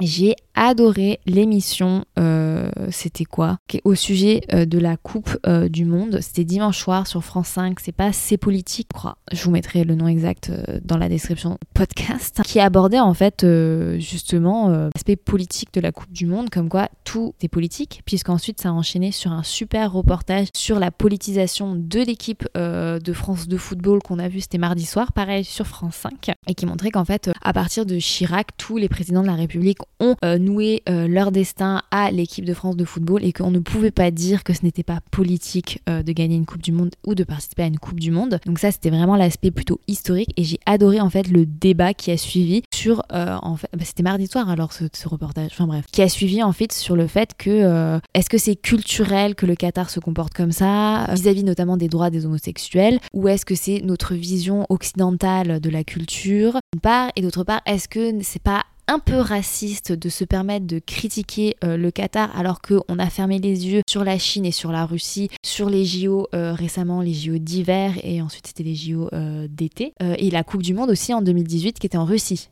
Mhm. et qu'on n'a rien dit sur les droits, des, des droits de l'homme là-bas, les, les droits Et des homosexuels, des transgenres. On voit ce qu'ils ont fait aussi derrière en Ukraine d'ailleurs. L'Ukraine qui avait été déjà envahie, puisque ça avait commencé en 2015, il me semble, le Donbass, exactement. Donc en fait, c'était franchement cette soirée-là, elle était génialissime. Moi, j'en ai rien On vous le conseille, oui. J'en ai rien à faire du football, mais je trouvais que c'était une super analyse qui m'a d'autant plus euh, envie donné d'imposer à Mathieu de boycotter cette Coupe du Monde. Mais c'était super intéressant euh, d'avoir ce, débat euh, là-dessus et surtout sur euh, pourquoi boycotter ou ne pas boycotter cette Coupe du Monde. Et vu que c'est vraiment d'actualité, je vous conseille vraiment de regarder le replay pour vous construire votre propre opinion à ce sujet-là. Moi, c'est bien sûr le, sur le, le boycott parce que au-delà du côté des droits de l'homme, de comment ont, été- ont été traités les ouvriers et de comment sont traités globalement les femmes, les homosexuels, les personnes transgenres là-bas, c'est aussi tout un côté écologique euh, où là ça ne s'arrête plus, où les gens t'expliquent qu'ils ont super froid dans les stades, euh, les gens qui sont obligés de reprendre l'avion pour aller dans des hôtels euh, dans les, Émi- dans les Émirats voisins, enfin c'est hallucinant. Donc euh, voilà mon, mon avis à ce sujet-là. Oui, vas-y Mathieu. Vous êtes d'accord qu'elle vient de faire un épisode consacré à son coup de cœur, là hein? On ne l'arrête plus. Quel, il est rabat-joie ce monsieur. Mon coup de cœur, bah, la. Coupe du Monde au Qatar. oh, ça va, ça va. Mon coup de cœur, euh, euh, bah, qui est un peu associé, et c'est à la fois un coup de cœur et un, et un coup de gueule. Du coup, c'est c'est un coup de cœur pour euh, justement les, on va dire, les équipes nationales ou les fédérations Mm. qui justement sont en train de, bah, de porter des symboles forts, notamment pour la cause LGBTQ, Plus, plus, voilà, sans oublier. Euh, je pense notamment à Team USA euh, qui a carrément euh, changé son, le logo hein, de, de son blason. Donc avec la, la grande force que ça a, que ça ne peut pas être interdit du coup. Ça, je sais que les, les Allemands aussi se sont positionnés.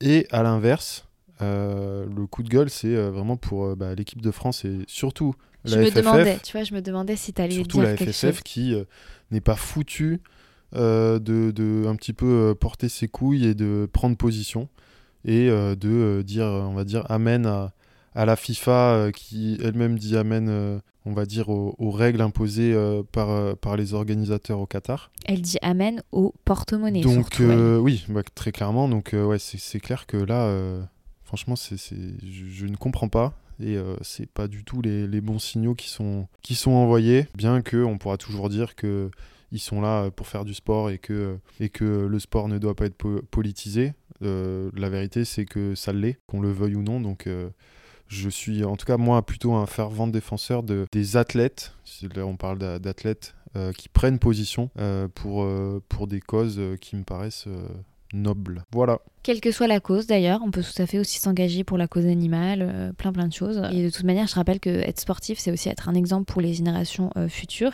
et clairement ne pas s'opposer, euh, enfin Et oser on, des... est un, on est un être humain, un homme avant d'être sportif de haut niveau. Oui, oui, tout à fait. Et surtout, moi, je suis choquée par certains propos, euh, notamment du capitaine, euh, au sujet. Enfin bref, on va, on peut pas lancer euh, le débat, mais clairement, pour moi, ça n'envoie pas un très bon signal aux générations futures. On rappelle le thème du prochain épisode qui sera comment gé- comment gérer notre rapport avec notre famille quand on est sportif. Voilà, je pense c'est un bon nom de de podcast Est-ce que notre famille nous critique Est-ce que notre famille Nous euh, soutient. nous soutient ou est-ce qu'au contraire c'est très difficile de gérer, d'organiser votre emploi du temps parce que votre famille ne vous soutient pas? Alors par famille on inclut le compagnon, la compagne, euh, Les proches. les proches, les amis, euh, vraiment c'est votre cercle familial et amical là-dessus et je pense que ça peut être très intéressant d'avoir votre avis ou, de, ou même anonymement hein, puisque des fois c'est très difficile d'en parler en se disant ouais ça se trouve ma famille va écouter et ben on vous peut en parler sans créer euh, une guerre mondiale, euh, une troisième guerre mondiale. Voilà, on espère que cet épisode euh, vous aura plu. Écoutez, on vous dit à la prochaine fois. À très bientôt et encore merci à Nawel. N'hésitez pas à le suivre sur les réseaux. Et on mettra toutes ces informations euh, dans la description du podcast. Allez, salut Merci à tous de nous avoir écoutés. N'oubliez pas de vous abonner via l'application que vous utilisez actuellement pour nous écouter. Vous pourrez ainsi recevoir gratuitement les prochains épisodes. Si cet épisode t'a plu, n'hésite pas à nous le dire sur Instagram en nous taguant à PMPT Podcast ou en nous laissant 5 étoiles sur l'appli Apple Podcast. Vos appréciations et commentaires nous encouragent beaucoup. Merci pour votre soutien et fidélité. Et surtout de nous avoir écoutés jusqu'au bout. Et rendez-vous le mois prochain.